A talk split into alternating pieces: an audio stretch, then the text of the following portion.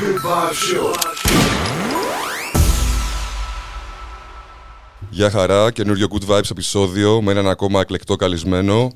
QB Mix, για πες τι έχουμε σήμερα. Έχουμε μαζί μας έναν άνθρωπο, MC, DJ, παραγωγό, beatmaker, Πολυτάλαντος.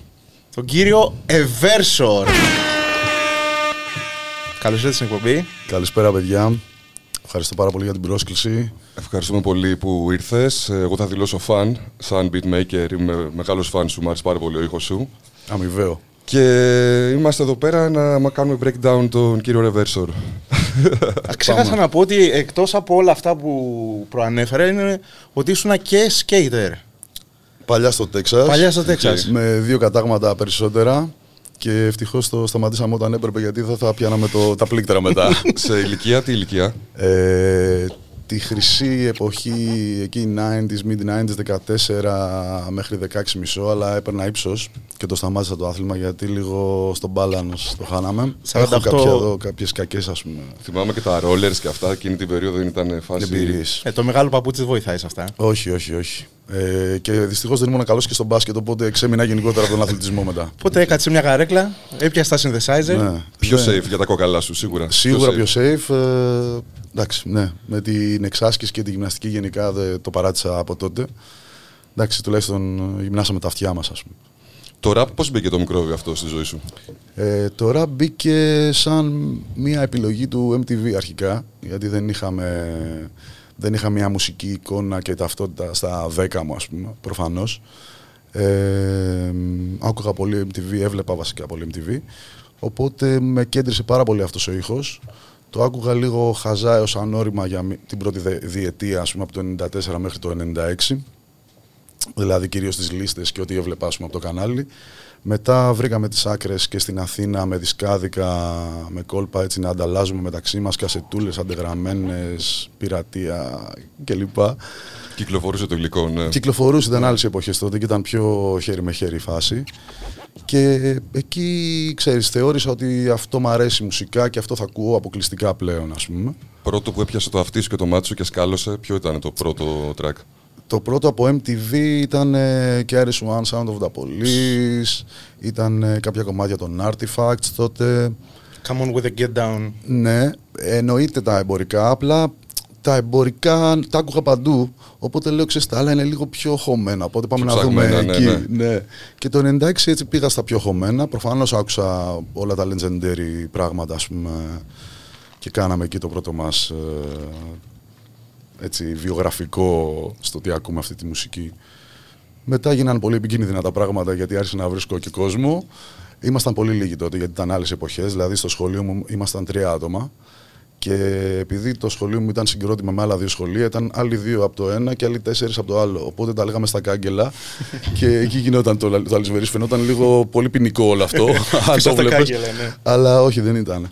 Και σε κάποια φάση με το φίλο μου τον Μάρε, τον DJ Willem, που ήταν και DJ των Raza Star και των Muddy Vibes, ενεργός, ε, κάναμε το πρώτο μας group, όλα μαζί, μικρόφωνα, DJ λίκια, κλεμμένα beats προφανώς, γιατί Του δεν Σιντέλια. είχαμε ακόμα. Μπρα, τι ήταν αυτό τώρα. QB Mix, QB Mix, ετοιμάσου. Cube Mix κάει τώρα με ετοιμάσου. πυροβολεί το μυαλό μου και τις αναμνήσεις μου. Τέλειο. Ναι, και εκεί όπου ξεκίνησε όπου το το, θέμα. link up το είχε κάνει η κυρία Ντενής στα αγγλικά. Ναι. Τι, Τρελό. τι δηλαδή, εντάξει. Τρελό, έτσι. τρελό, τρελό, τρελό. Κάναμε ιδιαίτερα γιατί ήμασταν λίγο ακατάλληλοι γενικότερα. Και εκεί τον γνώρισα τον Μάριο. Μάλιστα τον γνώρισα επειδή μου καβάτζωσε μια άγραφη κασέτα και δεν μου έγραψε ποτέ το Onyx που μου χρωστάγε. το λέω δημοσίως. Οπότε γνωριστήκαμε από παρεξήγηση. Ε, μετά όλα καλά. Γνωριστήκαμε και με άλλα παιδιά. Μετά πήγαμε στους Face 3 μετά από αλλαγές κλπ. που αγκαλιάσαμε και άλλα elements. Ε, με graffiti writers, με ανθρώπους έτσι πιο στο activism ας πούμε, του hip hop και της κουλτούρας γενικότερα. Και τέρμα, είχε κλειδώσει, δηλαδή από τα 19-18 είχε κλειδώσει πολύ επικίνδυνα. Είχες μπει, είχες μπει Ναι, μέσα ναι, στο ναι, ναι, ναι. vibe. Πόσο σημαντικό ήταν ε, το να μεγαλώνεις ε, μέσα στα 90s στην περιοχή του Βύρονα. Έχοντας γύρω σου legendary συγκροτήματα; Ναι. Γενικά ήταν σημαντικό να μεγαλώνεις στο Βύρονα. Εκτός της μουσικής. Ε, είμαι σχετικά τοπικιστής, αλλά με αυτό το ρομαντικό της υπόθεσης. Ε, αλλά ήταν σημαντικό γιατί είχαμε κάποιες προσλαμβάνουσες, ας πούμε, που ήταν αρκετά αλόκοτες. Ήμασταν κέντρο από κέντρο, οπότε βλέπαμε πράγματα χωρίς να χρειαστεί και καλά να φύγουμε από τη γειτονιά. Ε, και μέσα σε αυτό εννοώ και τα σκατά που βλέπαμε, έτσι, από τις μεγαλύτερες γενιές. Δηλαδή, ο Βύρονα ήταν ε, κάθε δύο εβδομάδες είχε το happening, ας πούμε, το άσχημο happening στα νεκροταφεία, η, το ένα τρίτο από στούκες, τα δύο τρίτα από χουλιγκανισμούς και το τρίτο από ουσίες, ουσίες και καταχρήσεις κλπ. Οπότε είχαμε πάρει ήδη κάποια μαθήματα, χαμπάρια θα το πω, ε, από όλο αυτό, το οποίο μ, μας βοήθησε σε πολλά εισαγωγικά, γιατί ε, πρώτον είδαμε τι δεν. Μάθαμε σαν το, παράδειγμα προς αποφυγή. Σαν παράδειγμα προς αποφυγή ευτυχώς. Κάναμε τους κολοπεδαρισμούς μας, αλλά με, με ένα πολύ safe mode, ας πούμε, να το πω έτσι. Ε, σίγουρα το καταλάβαμε. Καταλάβαμε την έννοια της απώλειας και στην πορεία απλά αυτό μας βοήθησε, το λέω με πολύ σεβασμό, μας βοήθησε στην έμπνευσή μας. Έτσι. Ε, δηλαδή, ειδικά όταν είδαμε την ταινία «Το μίσος», που προφανώς είναι σε ένα άλλο αστικό τοπίο, είναι στη γαλλική κοινωνία κλπ. Εννοείται δεν έχει καμία επαφή με αυτό που ζούσαμε εδώ. Ε, τα πράγματα ήταν πολύ boosted ε, εκεί πέρα, πολύ υπερβολικά για το ελληνικό κοινωνικό ας πούμε, φαινόμενο. Αλλά είδαμε κάτι ότι ρε παιδί μου, ξέρεις τι, υπάρχει αυτή η σπίθα και στην Ευρώπη γενικότερα. Σίγουρα η Ελλάδα σε νηπιακό στάδιο ναι. ε, level όσον αφορά την κουλτούρα και τη μουσική. Αλλά ρε παιδί μου, βρήκαμε κάποια ελάχιστα κοινά που μας δώσανε εμάς το κίνητρο να πούμε, ξέρεις τι, πάμε να το προσπαθήσουμε. Καλά, αυτό. πλέον στο lifestyle πάντως και η Ελλάδα κοντοζυγώνει σε αυτό το lifestyle που βλέπαμε τότε στις ταινίες στο Λαχένι και αυτά. Ναι. Ε, κοντοζυγώνει σίγουρα γιατί Νομίζω ότι είναι και τα κοινωνικά φαινόμενα. Ναι, λέγω των κοινωνικών φαινομένων. Τα οποία είναι αυτά που είναι στην Ευρώπη. Είναι ότι η πληροφορία πλέον διαδίδεται με χίλιους δύο τρόπους και πολύ πιο άμεσα. Οπότε είμαστε στον ίδιο κουβάμε σκατά. Και πηγαίνει ειδικά η Αθήνα, νομίζω ότι πηγαίνει σε αυτό το ίδιο vibe της ε, Μεγαλούπολης, ας πούμε, όπως είναι και το Παρίσι, όπως είναι και το Λονδίνο. Εντάξει, σε πιο μικρογραφία εμείς, αλλά αποκτάει αυτό το multicultural, ας πούμε, που είναι ναι. πιο αυτό, Μεγαλούπολης. Αυτό είναι και ωραίο. Ναι. Έτσι, δηλαδή, Σίγουρα. Και εμένα μου αρέσει αυτό, δηλαδή το αγκαλιάζω. Αλλά αυτό είναι ούτως ή άλλως η Ευρώπη, ας πούμε. Ε, απλά φοβάμαι πολύ αυτό που έρχεται γενικότερα με τις προσλαμβάνσεις που παίρνουμε και από το, από το αμερικάνικο ναι, πρότυπο, ναι, ναι, γιατί πάντα αργεί λίγο να σκάσει και φοβάμαι εκεί λίγο το μπέρδεμα. Πώς θα το μεταφράσουμε στην Ελλάδα, πώς θα μεταφραστεί στην ελληνική πραγματικότητα. Ναι, ναι, ναι. ναι. Θα δούμε. Πάντως και το αμερικάνικο πρότυπο που έχουμε μεγαλώσει όλοι με αυτό και το είχαμε φάει ας πούμε πολύ brainwash, το βλέπουμε ότι ξεφουσκώνει από πολλά σημεία ρε φίλε, δεν ξέρω. Γι' αυτό και, το, και στο rap, το ευρωπαϊκό rap ε, ανεβαίνει τόσο πολύ. Νομίζω ότι, δεν ξέρω, η Αμερική όλο το concept, επειδή έχει παίξει πολύ Hollywood η όλη φάση, λίγο αρχίζει και ξεθοριάζει κάπως, κατάλαβε. Νομίζω το, το διαχειρίστηκε, τη διαχειρίστηκε αυτή τη μουσική η βιομηχανία της Αμερικής. Έτσι δεν ε, αμφισβητώ ότι υπάρχουν καλλιτέχνες ποιοτικοί και σίγουρα, σίγουρα, σίγουρα. true, ας πούμε αλλά το διαχειρίστηκε σαν μια κλασική σαπουνόπερα ναι, ναι, ναι. όπως το διαχειριζόταν. Θέαμα, entertain, νομίζω entertain αυτό. στο μεγαλείο του. Καταλαβαίνω την ε, οικονομική βαρύτητα που έχει αυτό, γιατί νομίζω, αν δεν κάνω λάθος, είναι η τρίτη βιομηχανία ε, πιο κερδοφόρα στην Αμερική. Νομίζω πρώτη είναι ή το NFL ή το NHL, μετά είναι το NBA και μετά είναι αυτό. και το εξάγουν παγκοσμίως. Δηλαδή, βλέπεις σε κάθε μήκος του πλανήτη η Αμερικάνικη μουσική ρε φίλε είναι παντού. παντού. Ναι. Θα δούμε, έχει τα καλά του. Ναι. Έχει ανοίξει, έχει ανοίξει πάντως κεφάλια, έχει, ανοίξει, έχει κάνει unite ε, κουλτούρες διάφορες, από διάφορες χώρες να έχουν κοινό, κοινό σημείο επαφής. Τώρα ο άνθρωπος είναι στο χέρι του καθένα, είναι καμβά. Μετά να ζωγραφίσει ο καθένας, φίλε, ότι ναι, έχει. Όλα, όλα είναι στη μονάδα. Του. Εμένα αυτό ούτως ή άλλως άρεσε. Με, ε, με κέρδισε και αυτό μάλλον από το ραπ, γιατί ήρθαμε σε επαφή με, άλλους, με άλλες κουλτούρες, με άλλους πολιτισμούς, να το πω εισαγωγικά έτσι. Εννοείται με άλλες εθνικότητες. Ειδικά και... εσύ έχεις έρθει και σε επαφή και με εξωτερικό και ναι, με ναι, γνωστούς ναι. καλλιτέχνες από εξωτερικό. Έχεις κάνει πράγματα ναι. έξω. Ήταν πολύ βασικό να. Ξέρεις, γιατί Εικόνες ζωής, παραστάσεις ζωής, ας πούμε. Ο Έλληνας έχει και το, το φαινόμενο του πάντα να θεοποιεί λίγο το, το, του... το τέρθ του γενικότερα, ναι, ναι, το, το στρέμμα του. Ότι εδώ δεν είναι έτσι. Αλλού δεν υπάρχει αυτό. Το καταλαβαίνω. Απλά υπάρχει τεράστια μαγεία και πολύ ενδιαφέρον ε, ακόμα και με αρνητικά παραδείγματα, τουλάχιστον να καταλάβεις, παιδί μου, ότι η ζωή δεν είναι μέχρι τον Εύρο και την Κρήτη. Ναι. Ας πούμε. Υπάρχουν και πράγματα που Συμβαίνουν. Δυστυχώς ο καθένας ζει στο μικρό κοσμό του. Δηλαδή, μπορείς να, να περνάς σε ένα πάρκο ή σε ένα δρόμο και να βλέπεις τα άτομα που περνάνε παράλληλα. Ο καθένας να έχει στο μυαλό του τελείως διαφορετικούς προβληματισμούς. Ε, Ναι. οπότε είναι σχετικό ο καθένας μέσα από τα δικά του γυαλιά πώς το βλέπει. The Good Vibe Show.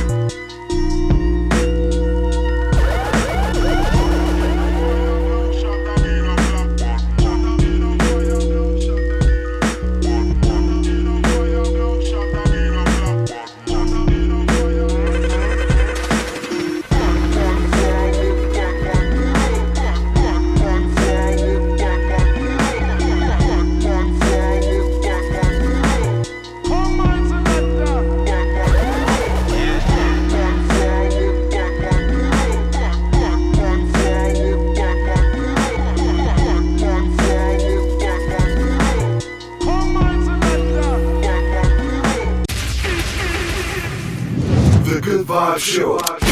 Θέλεις να μας πεις λίγο α, την φάση με το project ε, Diversity; Ναι, αυτό πάει πολλά χρόνια πίσω. Ναι. Έγινε το, το 2009, αν δεν απατώμε, 2009 προς 10. Ήταν ένα project ε, χρηματοδοτημένο από, την, ε, από το Ευρωπαϊκό Μουσικό Γραφείο, σαν να λέμε το Υπουργείο Πολιτισμού ας πούμε, της Ευρώπης, της ΕΟΚ. Και είχε κάποια σύμπραξη από πολυεθνικές μέσα. Στην ουσία ήταν ένα project που επιλέγανε εκείνη την περίοδο τους 19 καλύτερους καλλιτέχνες ε, σαν ε, rap performers, DJs και producers. Μου έγινε αυτή η πρόταση που, να σας πω την αλήθεια, δεν απάνταγα στο email γιατί νόμιζα ότι είναι spam. Αλήθεια. True story. Τελικά μου πήραν τηλέφωνο γιατί βρήκαν τα κυβερνητικά μου στοιχεία. ΟΚ.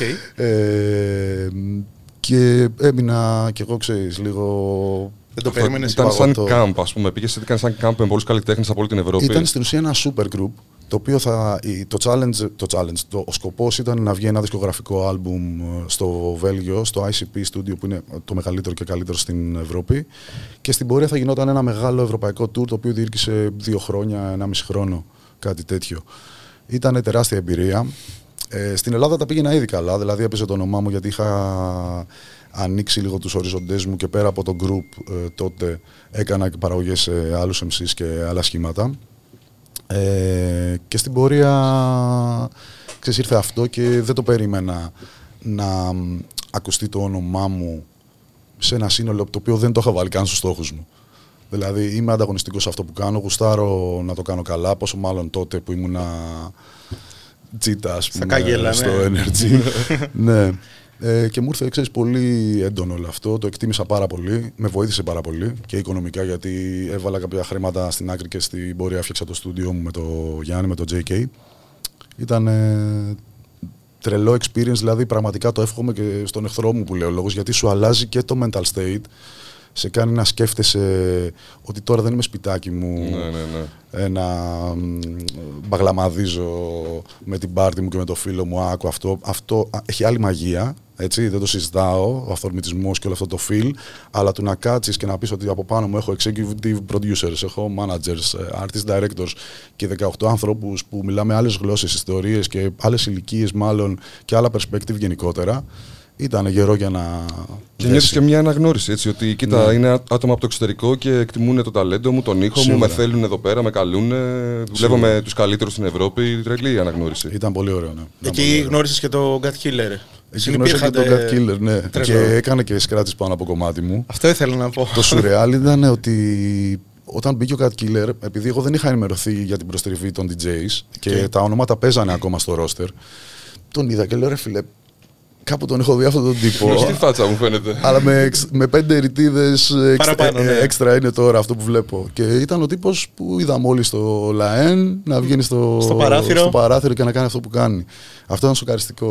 Εν τω μεταξύ, μόλις τότε είχα ανακαλύψει και το Major League Banger σαν tag, αλλά δεν, στην ουσία δεν το είχα φτιάξει ηχητικά, γιατί απλά ήθελα να καταχωρώ νομικά τις παραγωγές μου. Οπότε ήταν Eversor για τη Major League Bangers κλπ. Και του λέω, ξέρεις τι, δεν έχω tag, αλλά έχω αυτό και λοιπά. και στο κομμάτι γίνεται να σκρατσάρουμε από το Σοκουάν στο You Minor who Major. Μου λέει, μαλάκα, αυτό το έχω λιώσει. Και του λέω, αλλά άλλη μία, άλλη μία. Ήταν κορυφαίο. Τρελό. Και με Αμερική τρελές συνεργασίε. Με Τζοέλ Ορτή, με Τζο Μπάντεν, με Σάιγκον. Πολλά, πολλά και στην Αμερική. Πιο Τρελό. underground Θυμάμαι τότε το ονόματα, είχα δει, λέω, πάρα ρε πολλά. φίλε, respect, πραγματικά. Πάρα πολλά. Και πάρα πολλά. main flow. Πάρα πολλά. Δηλαδή, Ναι. αν θυμηθώ και τα underground είναι πολλά, όντως. Ε, είναι, ήταν αυτή η χρυσή περίοδος του 2006-2007 με 11-12 πρακτικά.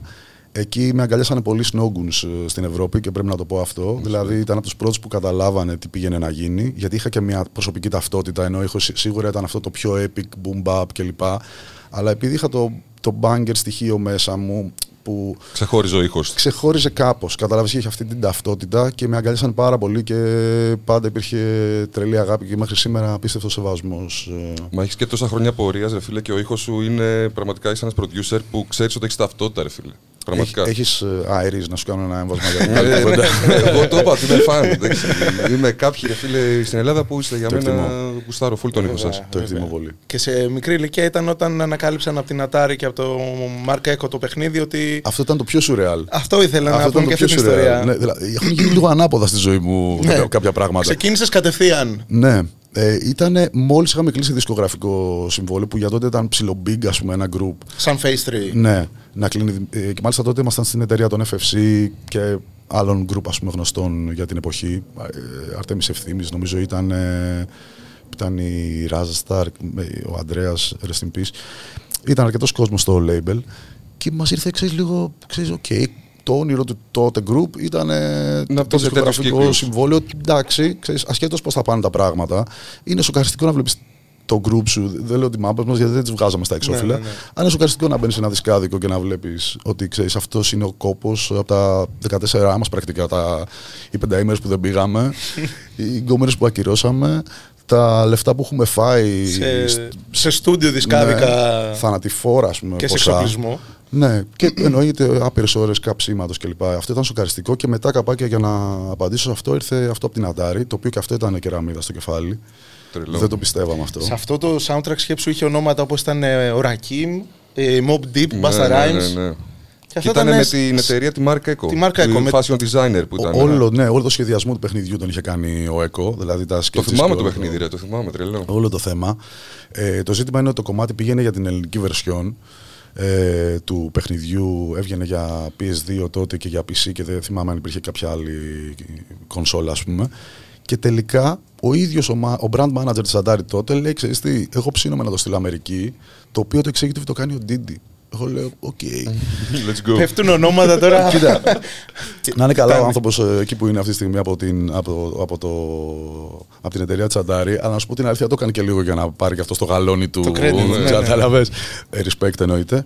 Και τελικά πέρασε το κομμάτι. Και πήραμε ένα email, ξέρεις, λόγω αλλαγής ώρας, γύρω στις 6 το πρωί, δεν θυμάμαι μετά από δύο εβδομάδες. Και λέει μπαίνει το κομμάτι στην παγκόσμια version. Αυτό ήταν κορυφαίο, αλλά ήταν και σοκαριστικό. Δεν μπορούσα αρκετά να το διαχειριστώ. Ε, το αισθάνθηκα κάπως έτσι δηλαδή. The Good Vibe Show.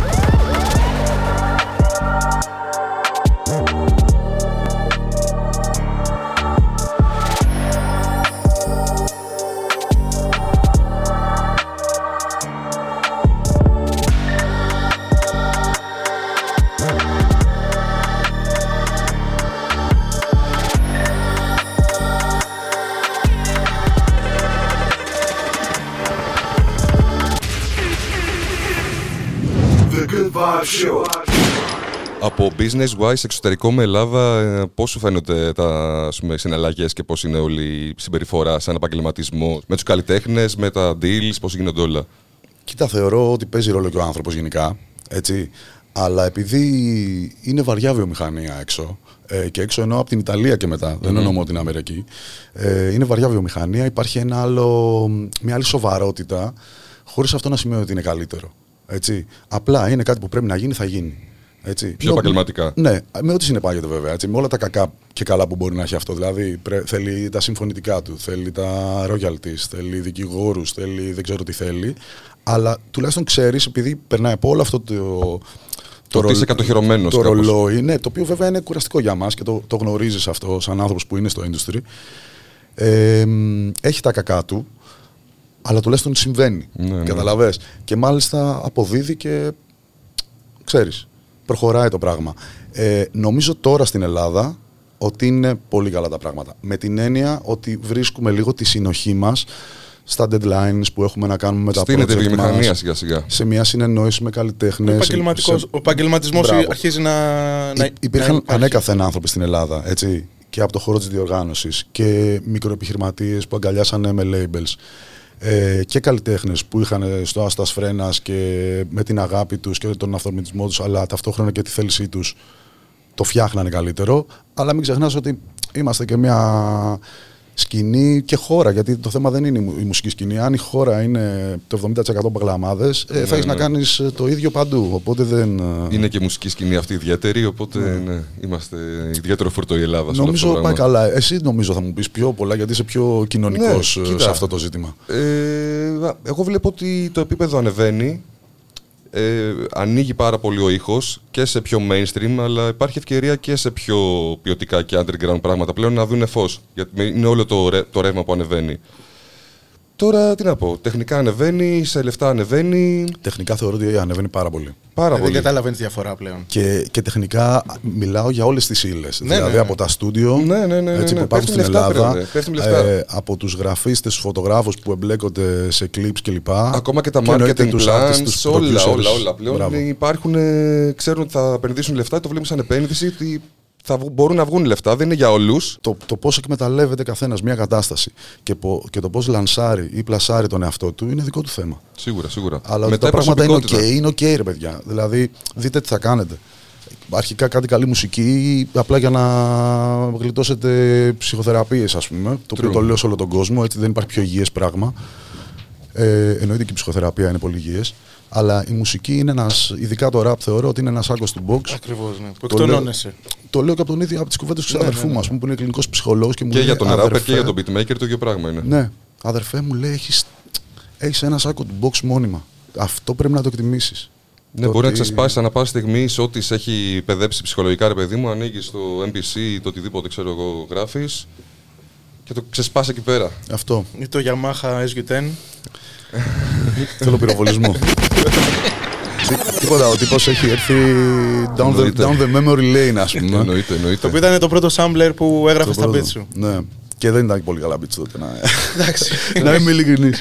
Αυτό ήταν στο, στο διάρρη Γιάφκα που είχες με τον ξάδερφο; Ήταν στο διάρρη Γιάφκα. Οκ. Εκεί. Υπήρχε, υπήρχε αυτός ο εξοπλισμός; Ή είναι πιο μετά αυτό; Τι σοκαριστικό. Αυτό είναι πιο μετά. Είχαμε κάνει upgrade, είχα το 2000 Excel. Ναι. Α, οκ, οκ, οκ. 2000 Excel, εντάξει. Πού να είναι αυτό το μηχάνημα τώρα. ρε; Πάρε να την κρεμάσει στο στούντιο. Νομίζω εδώ ξεκίνησε το κακό. Εκεί είναι, εκείνο με το, με το Excel, όταν το πρωτοπήρες Ε, ουσιαστικά. Εκείνη που τα πράγματα λέω, όπα, όπα, όπα, ξεσοβαρεύουνε. Ε, έδινα πανελλήνιες, δεν έδωσα καν. Ε, ούτε τίποτα. Ε, είχα ούτως ή άλλως σκεφτεί την ηχοληψία σαν ας πούμε τεχνική υπηρεσία και να ασχοληθώ με αυτό γιατί ούτως ή άλλως μ' άρεσε και διάβαζα ας πούμε, βιβλία ξένου τύπου από πιτσιρικάς και αυτά. Αλλά τότε έβαλα πολύ σοβαρή περίπτωση στο, στο rap, ρε παιδί μου. Δηλαδή λέω, OK, θα κάνουμε τον ήχο γιατί τον γουστάρουμε, αλλά πάμε να το σπρώξουμε. Και με αυτό το sampler μπήκαμε και στο Horizon. Ήταν το πρώτο sampler δηλαδή, που μπήκαμε στο στούντιο το πολύ ιστορικό, που πέρασε όλη Όλη. Ναι, ναι. η κλασική ελληνική σκηνή, όλη η classic δίσκη, τον TXC, τον Active Member, τον FFC, τον Gone Through, Active Member, τον ΑΓ, τον Βαβυλώνα. Ζητανή, ό- ό- όλο το ελληνικό rap πρακτικά. Οπότε εκεί ξεκίνησαν, μας έχει γαμίσει τη, τη, τη ψυχολογία. ρε. Για το κομμάτι καταστροφή μιας ιδέας. Τίποτα, ο τύπος φίλε, δεν...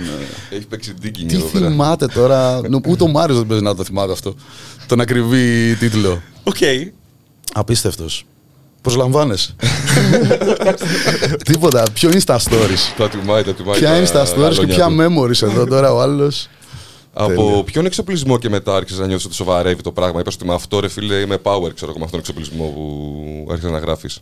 Ε, πήρα το Excel και τα έφτιαξα ας πούμε κάπως λίγο τον ήχο μου, επηρεασμένος από Γαλλία και Αμερική κυρίως.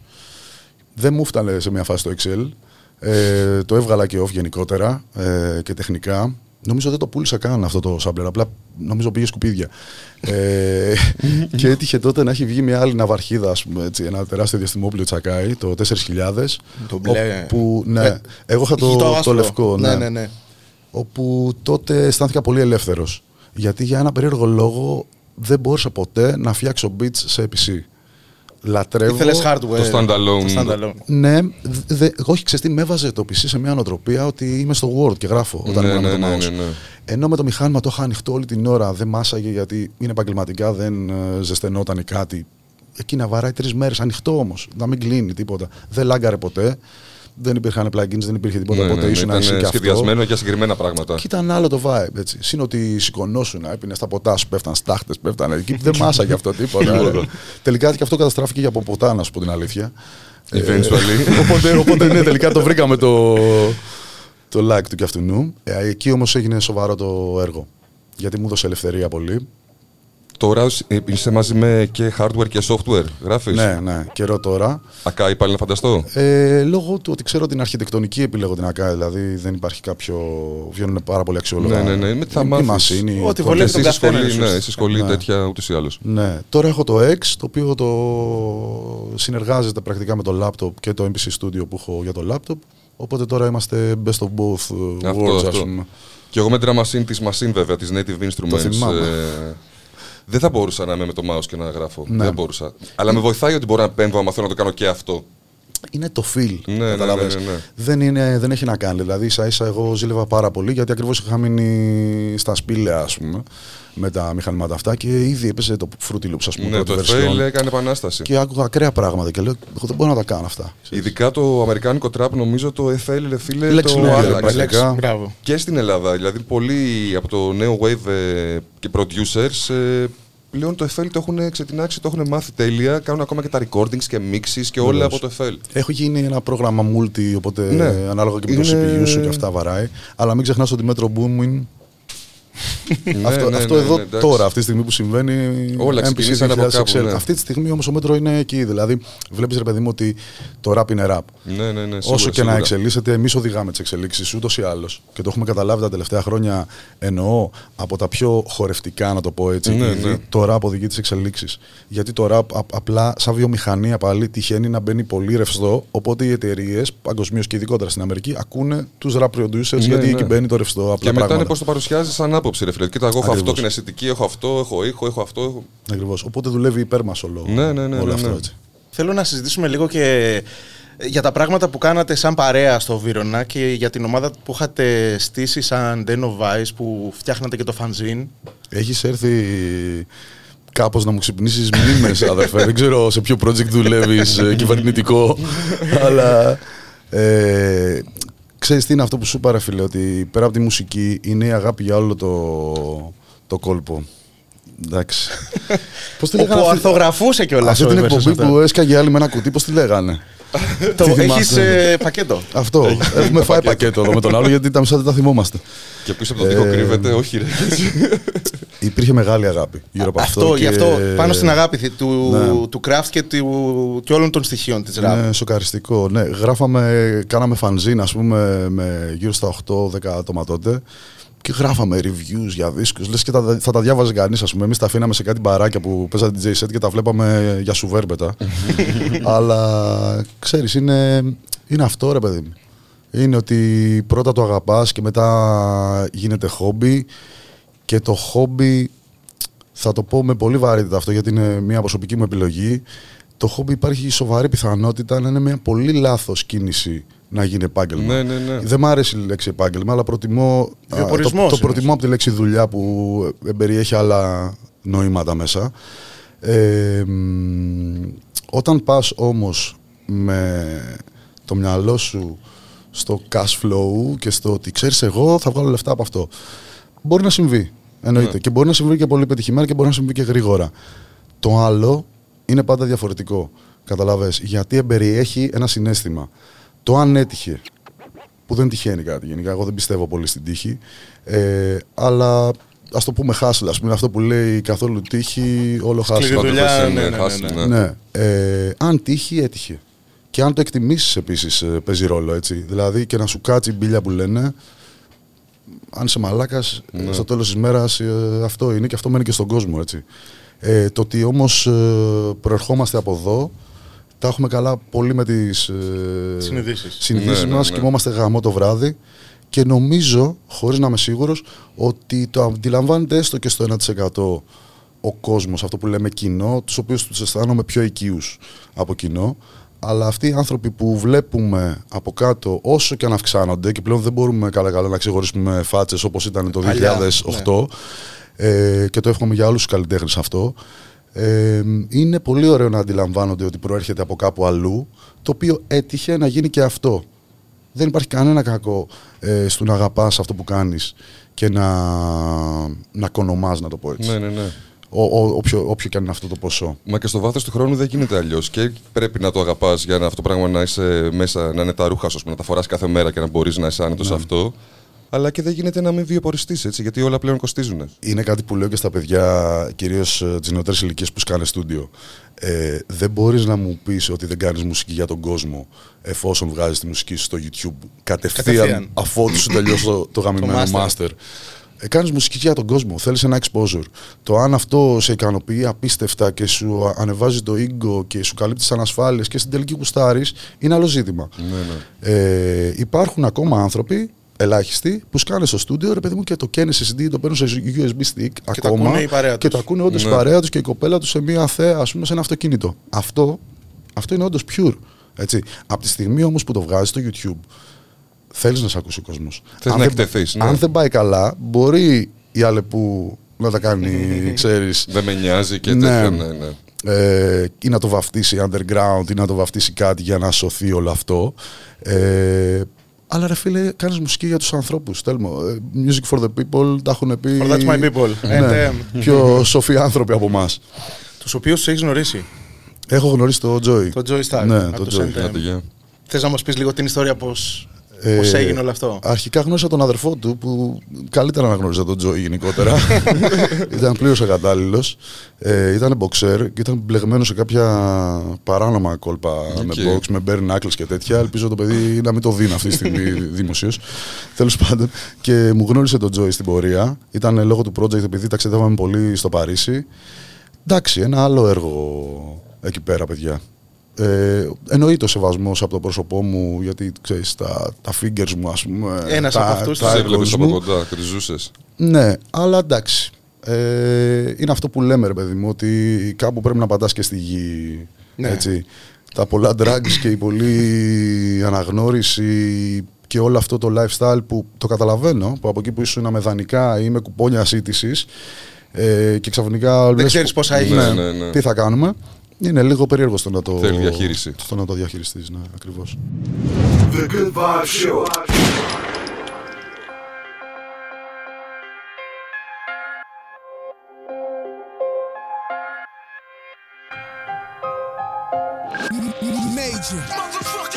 Bangers.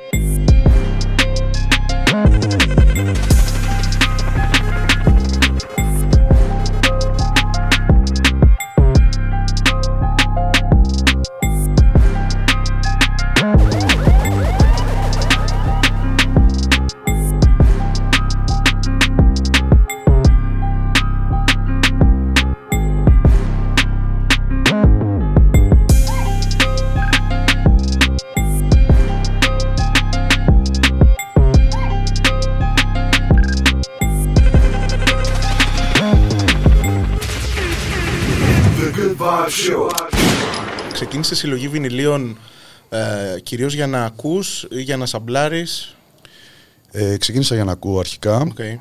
και κατέπειτα, ε, αφού εξάντλησα τα βινίλια της μάνας μου και του πατέρα μου και του θείου μου που έμενε από κάτω, ε, χρειάστηκα νέα πηγή, ας πούμε, οπότε ξεκίνησα και το, το digging, έτσι όπως λέγεται, το άθλημα. Χαλάσαμε δύο διαμερίσματα, τρία. Γι' αυτό είμαστε στο ενίκιο τώρα. Οπότε, ναι. Αλλά υπάρχει πολύ αγάπη γι' αυτό. Το σταμάτησα να σου πω την αλήθεια. Δηλαδή τώρα θα πάρω συλλεκτικά κομμάτια βινιλίου από μουσικές που όντως γουστάρω πέραν του ραπ. Και πες μας λίγο μερικά είδη μουσικής που Ε, γουστάρεις να συλλέγεις. Γουστάρω πολύ soundtracks και λόγω artwork και λόγω μουσικής. Ναι. Γουστάρω πολύ metal, black metal κυρίως, με λίγο προσοχή σε επιλογές μου για ευνόητους λόγους. Ε, γουστάρω πολύ psychedelic rock, ακραία και Ε, λόγω των 70s ή και... Σε- ΟΚ. ε, 70s, ναι, τέλη 60s, ε, όλα τα 70s μέχρι 75-77. Ε, μ, Διαμάντια, όλα αυτά εκεί είναι... είναι ακραία. Είναι ακραία και είναι ακραίο με το που το κοιτάς. Δηλαδή, εγώ αισθάνομαι σαν να έχω πάρει ένα πινακάκι, ξέρεις, απλά για να το Artwork, βάλω. Δεν ναι, χρειάζεται να artwork. το βάλω να παίξει. Λέω, μαλάκα είναι. α, Είναι πολύ ωραίο vibe. Είναι λίγο ανομαλία όλο αυτό. Ναι, Έτσι. είναι, είναι. Αλλά. Σε κατα- σε καταλαβαίνω. Εσύ πρέπει να, όχι, εσύ πρέπει να καταλαβαίνεις. Εγώ πρέπει να σου κάνω κάτι. Πρέπει να κάνω για σένα κάτι για το φίλο μας εδώ. Τι έχεις να πεις εσύ για αυτή τη συλλογή, Θα χωράει στα τρία γκαράζ που επινοικιάζεις ή.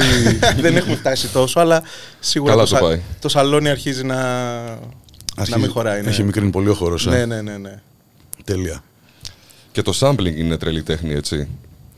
Νομίζω εκεί είναι όλα και προέρχεται προφανέστατα από άλλες ρίζες, δηλαδή προέρχεται από το Jamaican ε, Selecta ε, type of DJing γιατί Με τα ήταν, sound system. ήταν ε, DJing αλλά ήταν σε ένα άλλο Ναι, ναι, level ναι, ναι. Ναι, ναι. Οπότε Μα κάνανε αυτή, flip, δεν μιξάρανε. ακριβώς, οπότε αυτή η επανάληψη του τετράμπαρου loop και το flip ακριβώς και τα sound effects που παίζανε τότε εκεί ξεκίνησε στην ουσία δηλαδή η επαναληψιμότητα αν είναι αυτή η σωστή Ναι, ναι, λέξη ναι. Και απλά το κάνε μαθηματικά στην πορεία το, το sampler, τα drum machines κλπ. Και πλέον τα samples είναι διαμάντια. Βλέπεις διαχρονικά στην πορεία του χρόνου πώς ξαναγυρνάνε samples που ήταν 80s, 70s, 90s, 2000. Και 2000 ξαναβάρουνε- πλέον, αφού έφτασαν τα 20 χρόνια, το 2000 πλέον είναι. Κάποια είναι διαμάντια, ρε φίλε. Ξέρεις τι Δηλαδή, γίνεται; Είναι samples Είναι- που θα παίξουν, θα ξαναγίνουν πάντα, θα ξανασκάσουν στην επιφάνεια. Εγώ το λατρεύω. Κάποιες φορές συνθέτω. Ε, για, έχω τελειώσει και οι δύο πριν ασχοληθώ με τα beats. Έχω, έχω τελειώσει πιάνο, το οποίο τελικά δεν το χρειάστηκα ας Ναι, πούμε, ναι, και ναι. πάρα πολύ, ασχέτως αν με βοήθησε. Σίγουρα βοηθάει. τονικά, Στην αντίληψη, ναι. Έτσι. Αλλά γούσταρα πάρα πολύ το sampling. Δηλαδή δεν είχα μεγάλη κάψα να αποδείξω στον κόσμο ότι είμαι ο Βαγγέλης Παπαθανάσιου, Ναι, τον Beethoven, beats, οπότε ναι. ακούστε τι έφτιαξα. Το έχω κάνει επιλεκτικά, το έχω κάνει να μην φαίνεται ότι είναι ε, σύνθεση, δηλαδή να το βρω μίσο, να το Να κάνω, βάλεις το δικό το σου twist ράνω. πάνω. Ναι.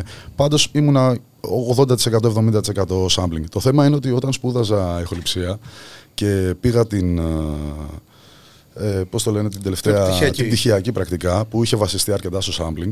Είχαμε ένα debate εκεί με τον καθηγητή μου, να είναι καλά, ο οποίος μου είπε ότι κλέβουμε. και του λέω, αδερφέ μου, θα σου πω το εξής. Θέλω να, να μου απαντήσεις την εξής ερώτηση.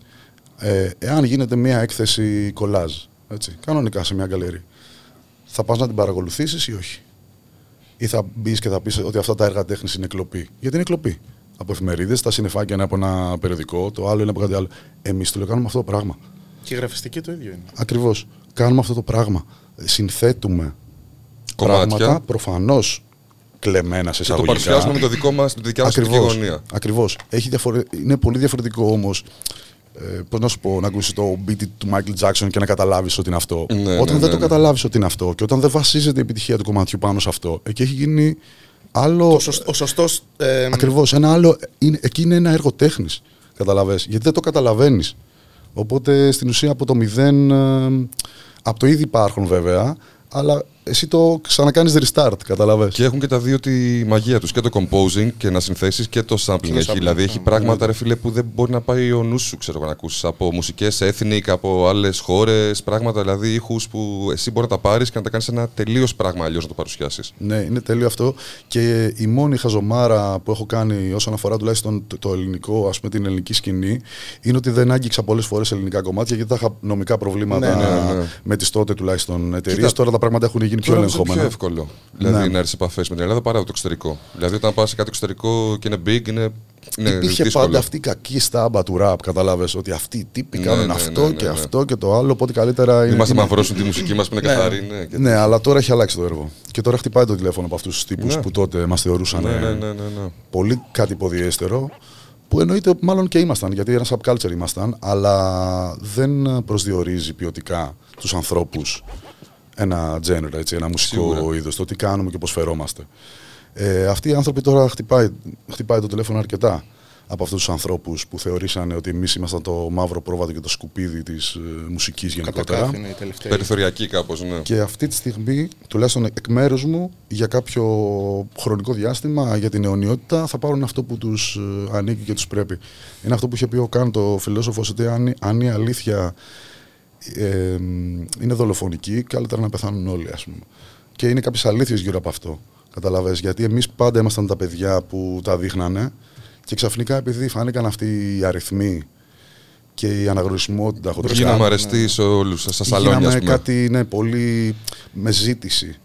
Και αυτό δεν μου αρέσει. Μου, α- με, μας τιμάει όλους, θεωρώ σαν... ε, Κοίτα, Κοινότητα. είναι καλό για την κοινότητα τη δικιά μας, αλλά είναι και στο χέρι των καλλιτεχνών πώς θα το εκμεταλλευτούν αυτό το πράγμα, ρε φίλε. Ακριβώς. Μην πιαστούμε κορόιδα των Ακριβώς. μεγάλων. Εγώ αυτό δηλαδή. Δεν έχω κανένα φόβο να μπλεχτώ μουσικά με οποιονδήποτε άνθρωπο, ε, αρκεί να με σεβόταν από τότε. Ναι, ναι, ναι. Όχι εμένα προσωπικά, Την κουλτούρα. αυτό που Να κάνω. καταλαβαίνει ακριβώς τι γίνεται και τι υποστηρίζεις και Ναι. τι, ότι κάνεις, δεν, δεν παίζεις, Ναι. παιδί μου, δεν Γιατί κάνεις αυτοί κάτι. οι τύποι για... πριν δύο-τρία χρόνια τους γνώριζαν, βλέπαμε ναι. στα talk show και κράζανε. Ναι, ναι, ναι, Κατάλαβες. ναι, ναι, ναι. Και μιλάω και ανθρώπους από το λαϊκό στερεώμα και από το Και από την έντεχνο, τηλεόραση και από εισαγωγικά, διάφορους. εννοείται από τα media. Ε, σου λέω και πάλι, κάποιοι είναι άνθρωποι της γύρας και άνθρωποι που ξέρουν και μας έχουν αναγνωρίσει χρόνια. Κάποιοι άλλοι έχουν έρθει γιατί εδώ έχουν δει ότι υπάρχει Κληριστήκανε. φαγητό. Ναι, ναι, ναι. Και ΟΚ, όχι, δεν, ε, δεν το ψήνω αυτό. Δεν το ψήνω αυτό για την ώρα. Πέρα από το beatmaking έχεις ασχοληθεί όμως και με το scratch. Έχεις περάσει και από Εντάξει, εκεί. χομπίστηκα ρε. Χομπίστηκα, ναι, Δεν πήγα ναι. να σου πάρω τη δουλειά. ρε, αδερφέ. Δεν πήγα να Δεν δουλειά. είχε δεν Και είχες στήσει DJ δηλαδή. sets και mix και masters. Όχι, δηλαδή λέω, εγώ, είναι- εγώ λέω ότι είχε στήσει και ομάδα με, με scratch. Είχαμε καεί τότε πολύ. Βγαίναν και αυτές Hold of οι, chaos. οι, οι ταινίες. Καλά. Cat Brawl, την αγάπη μου. Respect. Ε, γενικά αυτό που ξα- ξανακαταλήγουμε στο culture. Skeptic Druid. Ναι, απίστευτο. Πόσα κιλά είμαι, κύριε Μαλέ. Δεν γνωρίζω. Είμαι πολύ. Αλλά εδώ χώνεις scratch. Ναι, το έκανα και αυτό. Το κάνω ακόμα σπίτι μου, να ξέρεις. Α, οκ. περνάω, περνάω πολύ ωραία με αυτό. Αλλά είναι χόμπι, ρε παιδί μου. Δεν, είναι, δεν βγήκα ποτέ να πω ότι έχω την ιδιότητα. Ναι, του- αλλά θέλω να πας πω ρε στην παιδί μου μουσική ότι και τέτοια, ναι. σαν άνθρωπος μέσα από την κουλτούρα τη δοκιμάζεις. Ναι, δηλαδή ναι. και MC είσαι. Ήμουνα. Ήσουνα, οκ, ναι. ναι. Μπορεί να μην το εξασκήσεις ακόμα. Αλλά έχεις περάσει από τα κυριότερα στοιχεία. Περνάγαμε Δηλαδή. πάρα πολύ καλά με αυτή την ιστορία. Ρε. Ναι. Γιατί είχε επιλογές, κατάλαβες.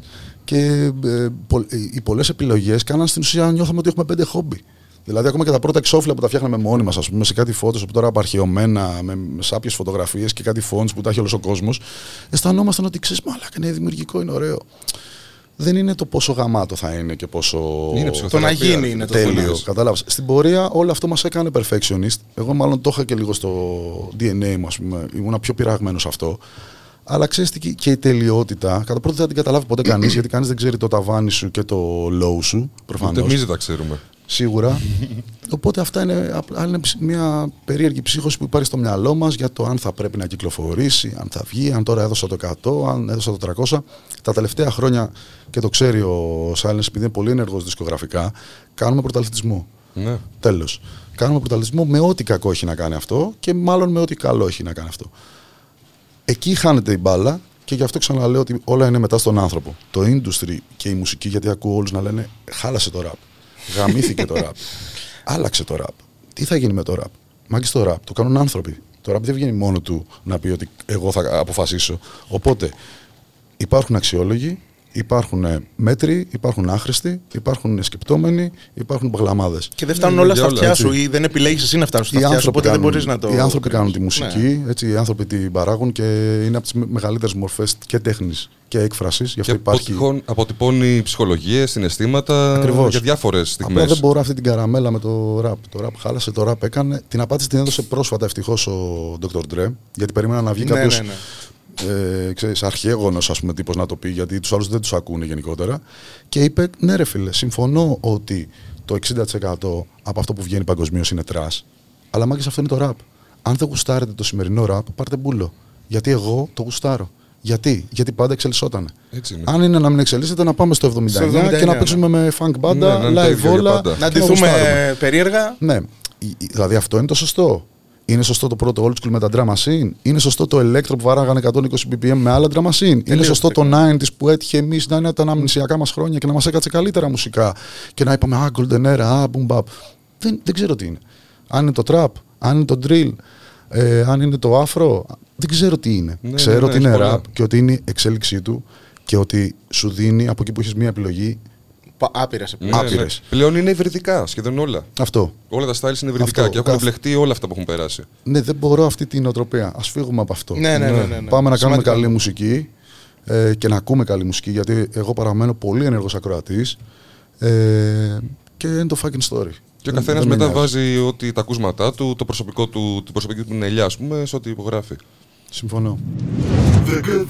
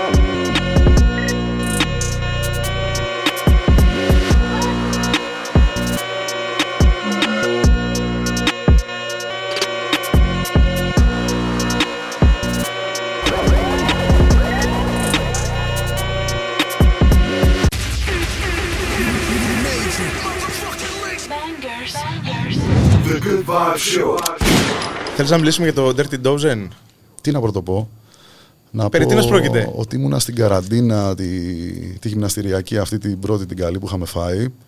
Βαριόμουν πάρα πολύ. Ε, και είχα βαρεθεί ήδη και τον ήχο μου τότε. Και γύρισα λίγο στα 90s γιατί ακριβώς δεν είχα κάτι να κάνω και να ε, ικανοποιήσω κάποιο καλλιτέχνη λόγω όλου αυτού που γινόταν. Και άρχισα να φτιάχνω 90s beats ή να πιάνω παλιά μου δείγματα ή παλιά 90s beats και να τα ξαναβλέπω λίγο, να Οκ. δω κλπ. Πέρασα γαμώ και την καραντίνα μου γαμώ. Πήρα τα κιλά μου, έφαγα το junk μου και βάραγα κάθε μέρα. Έφτιαξα γύρω στα 60-65 beats με όλη την τεχνική όμως των 90s και από τα τότε ινδάλματά μου. Τέλος πάντων, έστειλα demo σε ένα φίλο, ο οποίος είναι ο Γιώργος ε, Ground Beef ε, Θεσσαλονίκη. Ε, πορώθηκε γιατί είναι μάλλον ο τόπο ακροατής γενικότερα στην Ελλάδα Ναι, τουλάχιστον ναι, το ναι, πόσο ναι. ενεργός είναι σε αυτό. Του είχε Ισχύει. λείψει αυτό από μένα γιατί ο Γιώργος έτυχε να είναι και από τους πρώτους μας ας πούμε fans με την καλή έννοια ακροατές και πιστούς ε, σε καιρό Face 3. Το πίστεψε πάρα πολύ. Μου είπε ότι αυτό δεν πρέπει να μείνει σπίτι σου στο COVID, ας πούμε. πρέπει να φύγει λίγο παρά έξω. Έστειλε ένα ή δύο demo νομίζω στο, στην Ευρώπη και τελικά ενδιαφέρθηκε το βελγικό label ε, Hip Hop Enterprise το οποίο το ανέλαβε και περιμένουμε βινίλιο και περιμένουμε κάτι το οποίο ούτε εμείς δεν ξέραμε ας πούμε ότι έγινε καθαρά για χαβαλέ και με πραγματικά να περάσει ωραία η φάση πέρασα γαμό και τώρα αυτό το βινίλιο θα κυκλοφορήσει παγκοσμίως. Θα έχουμε σύντομα και κάποια ανακοίνωση για ένα DJ set που θα παίξει μόνο με βινίλια και μόνο 90s. Ε, έτσι για να μαζευτούμε οι καμένοι φίλοι. ας πούμε, της υπόθεσης. Αλτία, αλτία. Ήταν πολύ ωραίο ξεστή και κατάλαβα και κάτι άλλο με όλο αυτό ότι never forget where you came from. ρε Ναι, φίλε. ρε. Δηλαδή μου είχε λείψει, ε, πέρασα γαμό και αισθάνομαι πάρα πολύ καλά πάλι αυτό που λέγαμε προηγουμένως με την ψυχή μου γιατί πάντα είναι εκεί για μένα καταλάβες. Το νιώθεις όπου και να Ναι. πας ότι το back to the roots, να πας πίσω στις ρίζες, κάποιες στιγμές αυτό καταλαβαίνεις ποιος είσαι, ρε φίλε. χρειάζεται, και- αλλά και πάλι σου λέω τα έχω απλοποιήσει πλέον. Δηλαδή, παίρνα καλά. Εγώ απλά πέρασα καλά. Ναι, Έκανα ναι, 60 ναι, ναι. beats. Μα δεν μόνο δεν του. είχα κανένα λόγο να τα κάνω. Πέρναγα γαμό γιατί δεν είχα υποχρεώσεις και δεν είχα όλη αυτή την κοινωνικοποίηση, είτε την επαγγελματική, είτε την απλή, ας πούμε, του πέρα δόθε. Σε πήγε Οπότε- μόνο του και χωρίς με πίεση, πήγε, αυτό ναι. σε πήγε, γι' αυτό Με βγήκε πήγε με γαμό. μεράκι. Είναι αλήθεια ότι ο Πρεμιέρ έχει πατήσει πάνω σε beat σου scratch; είναι μια πικρή αλήθεια αυτό. Πολύ πικρή. Ε, αυτό είχε γίνει για το δίσκο του Soulcast τον, Του δεύ- Γάλλου. τον δεύτερο, Το δεύτερο. νομίζω, γιατί ναι, στο πρώτο δεν ήμουνα. Μου είχε ζητήσει κάποιες παραγωγές ο Γάλλος, ο οποίος συνεργαζόταν για κάποιο λόγο με άπειρους Αμερικάνους. Δηλαδή το ένα κουπλέ ήταν δικό του και όλα τα άλλα ήταν feats. Ε, και μου είχε ζητήσει κάποια beats, τα οποία τελικά πάτησε τα δύο από ό,τι θυμάμαι. Στο ένα, επειδή το έγραφε στη Νέα Υόρκη, στο στούντιο του Premier από τους Gangstar, ε, μου λέει, ξέρεις, έχει ακούσει το beat ο άλλος και ψήνεται να περάσει intro δικό του από το δικό του MPC και να μιλάει και να μας κάνει shout και μετά να περάσει τέτοια scratches, ε, phrase scratches ας πούμε στα hooks, στα refrain. What? Τρελό. What? Και ξέρεις, ο, ο Premier γενικά δεν κάθεται σε beats άλλων. Έχει κάτσει δύο φορές. Περίεργο, μ' άρεσε τρελά, είχα χαϊπαριστεί. Ήξερα βέβαια ότι το έργο είναι δύσκολο από μια ιδέα και ένα αυθόρμητο moment να καταλήξει δισκογραφικά κάπου. Έτσι, έχω φάει πολλές Ναι, ναι, ναι. πόρτες που έχουν αλλοιωθεί από τρίτους λόγους, από managers, ε, οτιδήποτε, των ναι, rappers, ναι, ναι, ναι. από εταιρείες, από πράγματα που ξέρεις Σε νιώθω απόλυτα, ναι. σκατώνουν απλά στην πορεία. Εμείς τα κομμάτια τα έχουμε αυτά. Εκεί θέλω να καταλήξω. Δηλαδή, εγώ το κομμάτι το έχω αυτό. Εγώ το έχω ακούσει. Κατάλαβα. ναι, οκ, δεν το θυμόμουν να είχε γίνει spoiler. ναι, το κομμάτι αυτό το έχουμε. Για κάποιο λόγο, νομικό προφανώς, κάτι έγινε με, το- με τα ποσοστά τους και δεν ξέρω τι και δεν κυκλοφόρησε. Αλλά είναι πολύ γαμάτο να ακούς το, Ναι, ναι. το intro και το shout από έναν άνθρωπο που. Είναι η κατά έμπνευσή σου ψέματα, στη μικρή σου μάλλον ηλικία. είναι δάσκαλος όλων μας. Ναι, δηλαδή ναι, δεν ναι. είναι μια έμπνευση προσωπική. Για τα DJ set σου, ότι πρέπει πάντως να το παίζεις, νομίζω. Δεν το κάνω γιατί είμαι πολύ τυπικός με αυτά. Και Ναι. δεν θέλω να φλεξάρω, ξέρεις και να. Έτσι να δείχνω Είναι πράγματα. exclusive, ρε φίλε. Είναι ωραίο να έχεις exclusive. Είναι, tracks στα- αφού το έχει ακούσει ο Κιούμπι, εντάξει. Φτάνει, ε. Α- απλά τώρα σου δίνει φάση για να το ακούσεις κι εσύ. Μέχρι εδώ θα μείνει. εδώ θα μείνει αυτό. Είσαι από τους ανθρώπους που έβαλε το όνομά του δίπλα από τους rappers. Εννοώντας ότι όταν βγαίνει ένα project είναι το όνομα του rapper και το όνομα του beatmaker. Μιλάς για τα χρόνια εκεί στα, στο τέλος του 2000. Ναι, ναι, ναι, ναι, ναι, ναι, ναι. Αυτό έγινε γιατί ο ρόλος του producer είχε αρχίσει να γίνεται πολύ ενεργός παγκοσμίως. Οπότε επειδή και εγώ αισθάνομουν με, μία- με, ερχόμουν με μια παραπάνω αυτοπεποίθηση από παλιά και με ένα γαμότο έτσι, αλλά ωραίο θράσος ρε παιδί μου. ότι Θέλω και εγώ το όνομά μου στο τάδε επειδή γίνεται έξω και έξω αυτό. Να μην χρειάζεται να γυρίσεις όλο στο CD για να διαβάσεις ποιος το έκανε. Ναι, τα ψηλά γράμματα. Λέω ρε φίλε κάντο. Κάντο και πρότεινέ το, όχι νταϊλίκι ας πούμε. Ε, το εκτιμώ πάρα πολύ που έγινε με τον Ισβολέα αυτό το πράγμα και το αγκάλιασε απίστευτα. Και πολύ ωραία Και- δουλειά. Πάρα πολύ ωραία δουλειά. Το εκτιμώ. Το αγκάλιασε απίστευτα και το έκανε που στην τελική ο Ηλίας έρχεται και από μια άλλη γενιά, έτσι, Γενιά. μια ε, πιο παλιά καραβάνα ας πούμε. Και στην πορεία έγινε και με τον Άσερ και με οτιδήποτε δουλειά που γίνεται join από δύο άτομα, πράταμε έτσι. Χάρηκα πάρα πολύ που είδα και άλλους producers στην πορεία και συνομήλικους και μικρότερους τότε. Εντάξει. Ήταν μια καλή κίνηση για να αισθανθώ κι εγώ καλύτερα με μένα και, Μα και, έπρεπε. κυρίως να δώσω και ένα έμβασμα ρε παιδί μου στα παιδιά που το βάζουν κάτω και το προσπαθούν και έχουν το ταλέντο τους κλπ. Ότι ξέρεις, απαίτησε αυτό που είναι να απαιτήσεις. Δεν είσαι μόνο να 'σαι πίσω. Ναι, Ναι. είσαι και εσύ ταλέντο, είσαι Ναι. και εσύ artist, βγαίνε μπροστά και Δεν διεκδίκησες είπαμε να αυτό που- πάρεις το, το hype όλο. Του αλλά rapper, ναι, ναι, Έχεις ναι. κάνει κάτι. Και πλέον, δηλαδή, κάποια ονόματα σαν το δικό σου είναι και ψιλοεγγύηση άμα το δεις δίπλα σε ένα καλλιτέχνη. Λένε, Α, είναι του Eversor η παραγωγή, οκ, κάτι καλό θα, Οκ. θα κάνει αυτό, ρε φίλε. Είναι, είναι ωραίο αυτό γενικότερα, ρε παιδί μου. Αλλά εγώ σου λέω κυρίως χαίρομαι για τους πιτσιρικάδες, κατάλαβε. Τους δίνει ένα έναυσμα αυτό και το βλέπω και από το στούντιο, δηλαδή τους έχω από κοντά μου, ας πούμε. Ότι απαιτήστε, ξέρεις. Κοίτα, εγώ θα σε χαρακτηρίσω OG στη φάση, έτσι. θα σε πω Αυτό έχει OG. πολλά meanings. το Με την δέχομαι. καλή έννοια. Μ' αρέσει. Ε, Ε, μ' αρέσει επειδή το λες εσύ. Ναι, ρε φίλε. Το εγώ εκτιμώ το πολύ πιστεύω. άψογα. Το λέω και το πιστεύω. Δεν το λέω για να το πω. Στο community το ελληνικό, το rap και γενικότερα το community, αν θα ήθελες. Εσύ που έχεις δει πράγματα, ρε φίλε, τόσα πράγματα, τι πιστεύεις συμβουλές θα μπορούσε να δώσεις σε κάποιον έτσι που τα βλέπει από έξω τα πράγματα και βλέπει όλο το χώρο; Και θέλει να μπει στο... Ναι, στην και αρένα. θέλει να μπει και θέλει να μπει. Η συμβουλή μου είναι γύρω από ένα quote το οποίο λέει ότι αν δεν σε θέλουν, ε, αν δεν σου δίνουν καρέκλα να κάτσεις, φτιάχνεις μόνος σου άλλο τραπέζι. Οπότε εκεί ξεκινάνε όλα. Ε, δεν υπάρχει πιο άσχημο πράγμα από το να κάνεις waste ας πούμε το ταλέντο σου και τη θέλησή σου να κάνεις κάτι. Ε, δεν ενδιαφέρει κανέναν το, το πόσο ψηλά μπορείς να φτάσεις. Αυτό είναι όροι που βάζουμε εμείς ε, και ο κάθε άνθρωπος σε αυτούς μας. Οπότε καλό είναι να το κάνει, αν το αισθανθεί. Ό,τι σου κάνει καλό, ειδικά στην περίοδο που ζούμε και σε αυτό το βομβαρδισμό καταστάσεων, όχι απλά πληροφορίας. Γιατί πλέον είναι καταστάσει, η πληροφορία την ελέγχεις με κάποιο τρόπο. Οι καταστάσεις που είναι ρεαλιστικές και είναι savage, έτσι, είναι λίγο απάνθρωπες για αυτό που μπορεί να βιώσει ένα παιδί, ειδικά σε μια ηλικία ε, που όπως πολύ καλά είπες, θα θέλει να ασχοληθεί με αυτή τη μουσική που αυτό νομίζω ξεκινάει από τα 14-15 μέχρι κάποιες άλλες ηλικίες πιο πάνω, αλλά η ψαλίδα είναι εκεί, είναι επικίνδυνο. Είναι.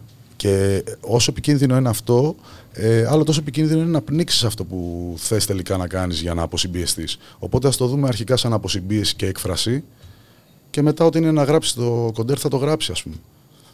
Αλλά είναι πολύ άσχημο να, να το κρατάμε μέσα μας, γιατί γίνονται καταστάσεις γύρω μας και κοινωνικές και εννοείται για τις ανθρώπινες σχέσεις. Δεν θα το συζητήσω καν το, το λάκκο που έχουμε μπλέξει ας πούμε, σε αυτό το ζήτημα και φταίμε προφανώς όλοι. Οπότε η μουσική και κάθε μορφή έκφρασης εννοείται, γιατί λατρεύω γενικότερα την τέχνη σαν έκφραση, όλες τις μορφές της, ε, είναι κάτι που πρέπει να γίνεται. Το πόσο καλό και αν αξίζει να βγει και αν θα φτάσω ψηλά και αν θα συνεργαστώ με τον τάδε είναι ένα άλλο έργο το οποίο μακάρι να έρθει για όλους. Κάποια στερεότυπα, ας πούμε, που είναι της εποχής, πιστεύεις ότι τους βάζουν όμως σε κάποια κουτάκια, ότι πρέπει να ακολουθήσω κάποιους συγκεκριμένους δρόμους και κάποια πράγματα συγκεκριμένα να πω και να δείξω για να γίνω αποδεκτός ή να είμαι της μόδας, δεν ξέρω πώς να σου το πω. Νομίζω όλη η κοινωνία παγκοσμίως, ε, τουλάχιστον στο, στα πρότυπα του δυτικού πολιτισμού, δουλεύει με το κουτάκι ας πούμε, του, του κρουασάν, του τυποποιημένου μπιπ ε, στην ταμιακή και επόμενο κλπ. Οπότε ούτως ή άλλως αυτό συμβαίνει. Οπότε πόσο μάλλον σε ένα τσουβάλιασμα προσωπικότητας και ανθρώπων που μπορεί να έχουν και ανάγκη κάτι. Έτσι. Ναι, Γιατί ναι. μπορεί αυτό να προέρχεται από ανασφάλειες, από οικονομική πίεση, από οτιδήποτε. Αλλά είναι και πληροφορία τόσο πολύ έντονη πλέον και τόσο πολύ γρήγορη ρυθμή που δεν ξέρω, δηλαδή, ειδικά σε, πια, σε μια πιο νεαρή ηλικία, ένας άνθρωπος πόσο από επιλογή του κάνει κάποια πράγματα ή απλά βομβαρδίζεται, κατάλαβες από πράγματα, εικόνες, ήχους και αυτόματα περνάνε στο υποσυνείδητό του και μετά σου λέει αυτό είναι, ρε παιδί μου. Ναι. Είναι ένα θέμα αυτό. Ε, είναι ένα θέμα, αλλά σου λέω σε κάθε δράση υπάρχει και αντίδραση. Σίγουρα. Αν δεν υπήρχαν όλα αυτά, δεν θα είχαμε εμείς να. Ναι. Δεν θα είχατε εσείς βασικά. Ναι, στο ναι, έδρα ναι. μας. εδώ. Έτσι. Οπότε. ε, Κοινωνικό φαινόμενο είναι σε ένα βαθμό, έτσι. Είναι Και αυτό. σίγουρα κοινωνικό φαινόμενο και για μένα προσωπικά ε, αποτελεί και πολιτική δήλωση. Ναι, ναι, ναι. Ε, πολιτική δήλωση.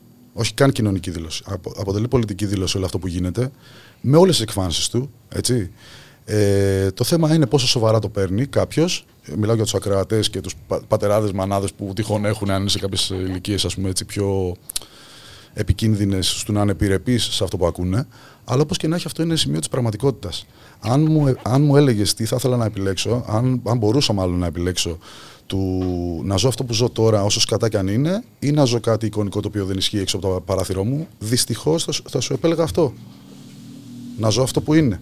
Γιατί όταν βγαίνεις απότομα έξω, τότε ξεκινάει το, το μπέρδεμα. Και βλέπεις Καταλάβες; πραγματικά γίνεται. Μπράβο. Οπότε αν είσαι λίγο στη γύρα και έχεις τα αυτιά σου και τα μάτια σου ανοιχτά για πράγματα που συμβαίνουν, ε, είναι πιο safe να βγεις κανονικά και να έχεις ένα adulting, ας πούμε, μια ενηλικίωση στον έξω κόσμο. Κατάλαβε. Αλλά δεν μπορούμε να κλείσουμε τα μάτια μας ότι συμβαίνουν αυτά. Σίγουρα, Ό,τι σίγουρα. και αν είναι η λέξη αυτά. Έτσι. Είτε αυτά προέρχονται από τη μουσική μας, είτε αυτά προέρχονται από τις εκάστοτε κυβερνήσεις και τον απλό λαό που λέμε, είτε από ανώτερα πράγματα από αυτά.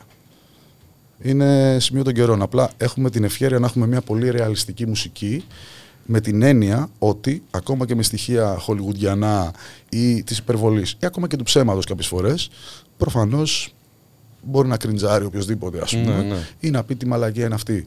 Ε, το ανάλογο είχε γίνει και το φαινόμενο με τα παιχνίδια του PlayStation, ας πούμε, που σκοτώνανε εκεί 100.000 ανθρώπους. Εντάξει, αυτό γιατί δεν ήταν επικίνδυνο, ας πούμε. Οι ταινίες. Οι ταινίες του Σκορτσέζη και του Ταραντίνο, Ναι, ναι. δηλαδή τι, αυτοί οι άνθρωποι μας εξωθήσαν, ας πούμε, να, Κόβουμε κεφάλια. να κόβουν κεφάλια. Αλλά σίγουρα υπάρχει μια εξοικείωση σε σχέση με το παρελθόν. Υπάρχει δηλαδή σίγουρα. ένα πιτσιρίκι θα τα έχει δει όλα. Ναι. Γι' αυτό και πάντα λέω ότι όλα προέρχονται από την οικογένεια. Ναι, ναι, ναι, ναι, θέλει ότι, φίλτρα. ότι ένα φίλτρο από την οικογένεια και μια κριτική σκέψη α βοηθάει ασχέτως τις επιλογές που θα κάνει ο καθένας στο τέλος. Πολύ σωστά. Ε, από νέους καλλιτέχνες, αυτή την περίοδο έχεις κάποιους που έχεις ε, ας πούμε σημειώσει το κεφάλι σου και τους παρακολουθείς και σου αρέσουν. Ε, στην Ελλάδα βράζει αυτό το πράγμα, οπότε δεν θέλω να πω ονόματα γιατί είναι πάρα πολλά και φοβάμαι ότι θα ξεχάσω κόσμο. Και βράζει και κυρίως από τις ε, ηλικίες τις πιο μικρές, δηλαδή 19 με 28 έχω δει πολύ ωραία πράγματα και έχω ακούσει και από το στούντιο αλλά και στα μέσα, ας πούμε, και στα lives. Οπότε υπάρχει.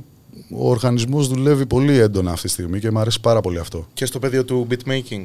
καλά, στο beatmaking ειδικά τα πράγματα είναι πιο, νομίζω, πιο μ, εξελίσσιμα γρήγορα. Πιο γρήγορη ρυθμή. Ε, βοηθάει και η τεχνολογία σίγουρα Ναι, σε ναι, αυτό και βοηθάει ότι και οι beatmakers έχουν λίγο το πιο nerd ε, lifestyle Στοιχείο, ναι, ναι. οπότε απορροφάνε και αποδίδουν πιο γρήγορα από τους άλλους συν ότι δεν έχουν και στεγανά πολλά έτσι, γιατί ο, ο rapper κατά ψέματα χρησιμοποιεί το λόγο οπότε κάποια, άλλα- ε, κάποια πράγματα τον εκθέτουν Κόβονται, ναι. Ναι, ναι. ε, ή γίνονται επικίνδυνα για τον ίδιο ή για την κοινωνία ή εν πάση περιπτώσει πρέπει να διαχειριστεί αυτή την πληροφορία που θα δώσει. Εμείς είμαστε λίγο πιο στο σήμα Ελεύθεροι, μας, ναι, ναι. ας πούμε, και είναι καλή ευλογία αυτό.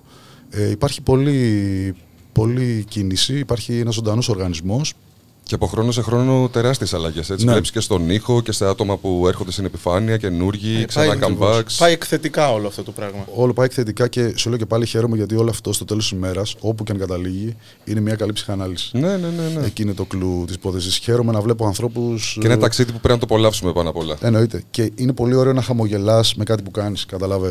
Ε, δηλαδή, πολλοί- και πολλοί φίλοι μου ακόμα που έχουν ζήσει από τις πιο αθώες ηλικίες μου λένε Μαλάκα, κάνεις αυτό που γουστάρεις. Κοίτα.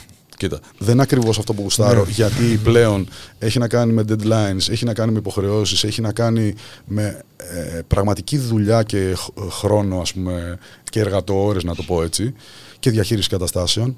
Αλλά ναι, στο τέλος της ημέρας με ηρεμεί το ότι ναι, κάνω αυτό που αγαπάω. Καταλάβες. Το επάγγελμα είναι επάγγελμα και έχει υποχρεώσεις. Αλλά στο τέλος της ημέρας είναι λίγο πιο ωραία τα πράγματα. The Good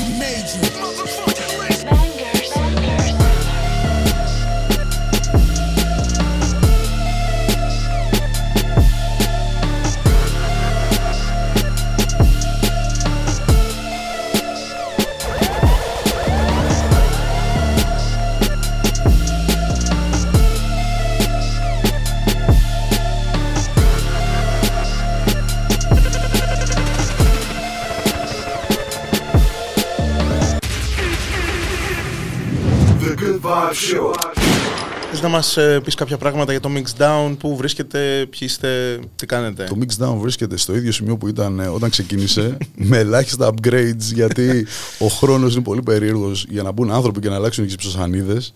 Και δυστυχώς είναι έτσι ψηλό trap house η κατάσταση. Μας αρέσει αυτό, αλλά πρέπει να το οργανώσουμε. Καλό είναι που υπάρχει δουλειά εννοείται. Το τρέχω με τον Γιάννη, τον JK, πάει πολύ καλά. Είμαστε και για τρίτο άτομο, γιατί υπάρχει αυτή η ζήτηση, Ζήτηση. και ότι όλοι ξαφνικά και πολύ καλά κάνουν από τη μία, υπάρχουν, έχουν αυτό το ανταγωνιστικό με τον καλό ήχο και την ποιότητα και αυτά. Χαίρομαι για όλα τα στούντιο στην Ελλάδα. Χαίρομαι πολύ ι- ιδιαίτερα για το δικό μας γιατί είμαστε από τα στούντιο που περάσανε όλη τη φάση με, το, με τα μνημόνια και αυτά. Δηλαδή ήμουν τόσο ευλογημένος από αυτή τη ζωή που το άνοιξα όταν έγινε το πρώτο μνημόνιο. Πήγαν τόσο καλά τα πράγματα. Ε, και επιβιώσαμε από όλο αυτό. Πόσα χρόνια λειτουργίας πολύ έχει; cool. Ε, 2009. Οκ, οκ. Και είμαστε, μ, παίζει να είμαστε το μόνο ανοιχτό βασικά από τότε. Δεν, δεν θυμάμαι να είχε ανοίξει κάποιο ταυτόχρονα και να έμεινε. Ε, Όπως και να έχει, χαίρομαι που πάει καλά το έργο. Υπάρχουν πολύ αξιόλογοι άνθρωποι, εννοείται στον κλάδο και στη Θεσσαλονίκη και στην Αθήνα και γενικότερα. Και είναι ωραίο που ξέρεις, έχουμε όλο αυτό το, και τη φρεσκάδα από τους πιτσιρικάδες και τα labels και τις δισκογραφικές. Και ανοιγόμαστε και λίγο με τα είδη. Δηλαδή, εντάξει, δεν έχουμε μιξάρει πράγματα πολύ εκτός της μουσικής μας. Εντάξει, μιξάρουμε καμιά τε- τεκνίλα ας πούμε, από κάποια labels του εξωτερικού. Μπορεί να μιξάρουμε κάποια τέτοια πράγματα. Αλλά είναι ωραίο να επιλέγεις του να δουλέψεις με πράγματα που σου κάθονται καλύτερα στο αυτή. Πόσο μάλλον με αυτό που γουστάρουμε από. Μίξεις σε ποιο λογισμό που κάνεις; Πιτσιρικάδες. Ε, δουλεύω με Cubase, Cubase. απαρχαιωμένο γιατί είναι γρήγορο. Είναι, εντάξει, είναι all time CPU classic. Είναι CPU light.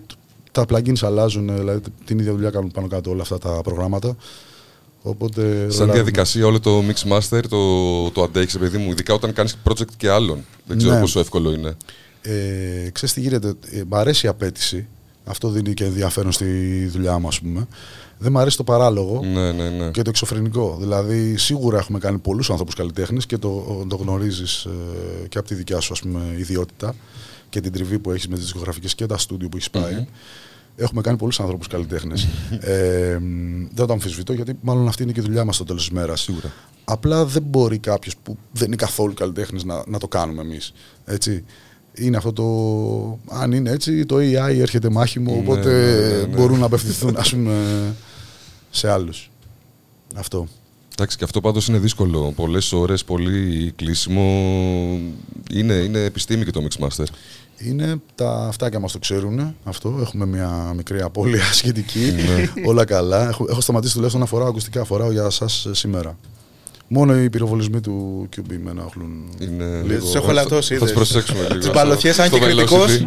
Αν και κριτικός είμα- είμαστε σύντεκνοι. Ε, Όχι, δεν έχω. Α, για μένα το Για λες. σένα λέω. Αν και κριτικός, λέω δεν Εντάξει. αντέχει μπαλωθιέ. τις αντέχω, μωρά, αλλά το real thing τώρα. Να έχει όλο το- Ρίξε μια. Υπάρχουν σειρές ή ταινίες που εξακολουθείς να βλέπεις. Ε, Όπως είναι το. Όπως αναφέραμε το Μίσος ή το Σοπράνος ή κάποια. Σοπράνος στα τα καλύτερα μας χρόνια. Δηλαδή, πραγματικά, τι, δηλαδή, τι κάλο μπορεί να έχει ένας άνθρωπος για να κάνει repeat μια σειρά που είχε 9 σεζόν. Πόσε είχε, Δεν θυμάμαι. 9 αλλά ήταν σεζόν. πολλές, ναι. Δηλαδή, ήταν άρρωστο αυτό.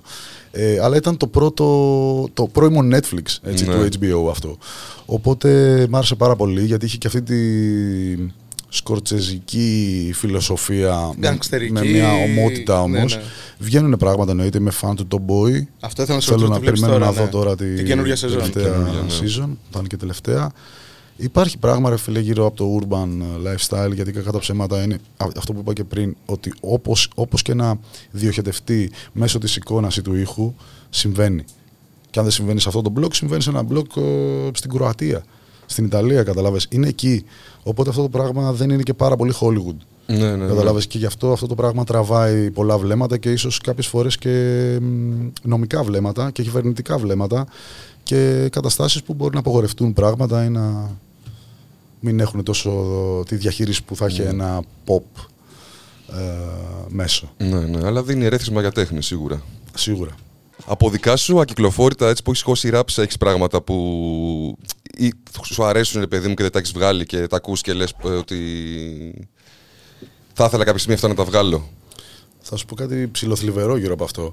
Το θλιβερό είναι ότι πλέον, και όταν λέω πλέον, τα, τα- τουλάχιστον τα τελευταία 8 χρόνια, δεν ακούω καθόλου τη μουσική μου με το που φύγει το master από το στούντιο και κάνω το πρώτο check στο σπίτι. Ε, Λάθος, την ακούω αν θα ανέβει στην πλατφόρμα, αλλά κάνω ένα play και τέλος. Οπότε δεν ε, γυρνάω γενικά. Πρέπει να Κοίτα, περάσει το επόμενο μετά. Δεν έχεις Πρώτο, χρόνο. πρώτον αυτό και δεύτερο, έχω γίνει λίγο κοινικός με την ανάμνηση. Καταλαβες, Ε, είμαι πολύ ρομαντικός και πολύ emotional ε, τύπος όσον αφορά αυτό το κομμάτι και δεν θέλω να γυρνάω σε αυτό γιατί δεν θέλω ούτε να χαϊδεύω τα γένια μου, ούτε να γουστάρω Ναι, πολύ, ναι, ναι. ούτε τίποτα. Ούτε να επαναπάβεσαι σε αυτό. Έχει κάνει τη δουλειά του, ανήκει σε ένα παρελθοντικό χρόνο και όπως λέει και πο- ένας πολύ καλός φίλος και συνεργάτης ράπερ, πάμε παρακάτω. Αλλά μας στιγματίζουν Δεν- αυτά. Δηλαδή μετά από 10-20 χρόνια μπορείς να γυρίσεις να πεις πω, πω, ρε φίλε, τότε αυτό. Το... Είναι, είναι, μας στιγματίζουν. Θέλουμε και δεν θέλουμε. Σίγουρα σου λέω μου αρέσει πάρα πολύ. Ε, δεν ξεχνάω τίποτα και γι' αυτό και όλα θα βγάλω και το βινίλιο με τα 90s beats, ας πούμε, το οποίο είναι τελείως άκυρο με αυτό που κάνω αυτή τη στιγμή. Αλλά δεν θέλω να είμαι εκεί και είναι ότι έχουμε και ένα μ, desavantage ε, όσο δημιουργικοί και, και να είμαστε και παραγωγικοί ότι όλος αυτός ο ανταγωνισμός που υπάρχει στο μυαλό μας η αποδοχή ή η μη αποδοχή, η κριτική κλπ. κλπ, κλπ ε, με κάνει να ψιλοθανατώνω τη δουλειά μου με το που κυκλοφορήσει στον κόσμο. Έτσι, θα τη βιώσω έντονα από lives, δηλαδή το περιμένω πώς και πώς να δω αυτό το energy και κάθε live είναι iconic, δηλαδή είναι μοναδικό, ασχέτως της προσέλευσης του τόπου και των καταστάσεων, αλλά μ, δεν θέλω να επαναφέρω κάτι που έχω κάνει κάποτε. Και Και αυτό είναι και το mind state της εξέλιξης νομίζω. Δηλαδή έτσι Ναι. δεν σταματάς ποτέ. Είναι λίγο βίαιο για να το κάνεις αυτό στον εαυτό σου, αλλά σου ξαναλέω δεν έχω καλή σχέση με το παρελθόν γιατί ε, αντιλαμβάνομαι ότι έχει προϋπάρξει, αλλά Βλέπεις το μπροστά. πάμε. Ναι. Και έτσι πρέπει. Ναι, πάμε. Γιατί το σήμερα και το μπροστά είναι που έχουμε να ζήσουμε. Ακριβώς. Respect. Σε ευχαριστούμε πάρα πολύ που ήσουν μαζί μας. Εγώ ευχαριστώ Ήταν, πάρα πολύ ε, για την πρόσκληση. Σούπερ κουβέντα Ήσασταν σούπερ οικοδεσπότες, τα τζινάκια μου. στην υγεία μας. Cheers! Να είστε καλά. Till next time. The Good Vibe Show.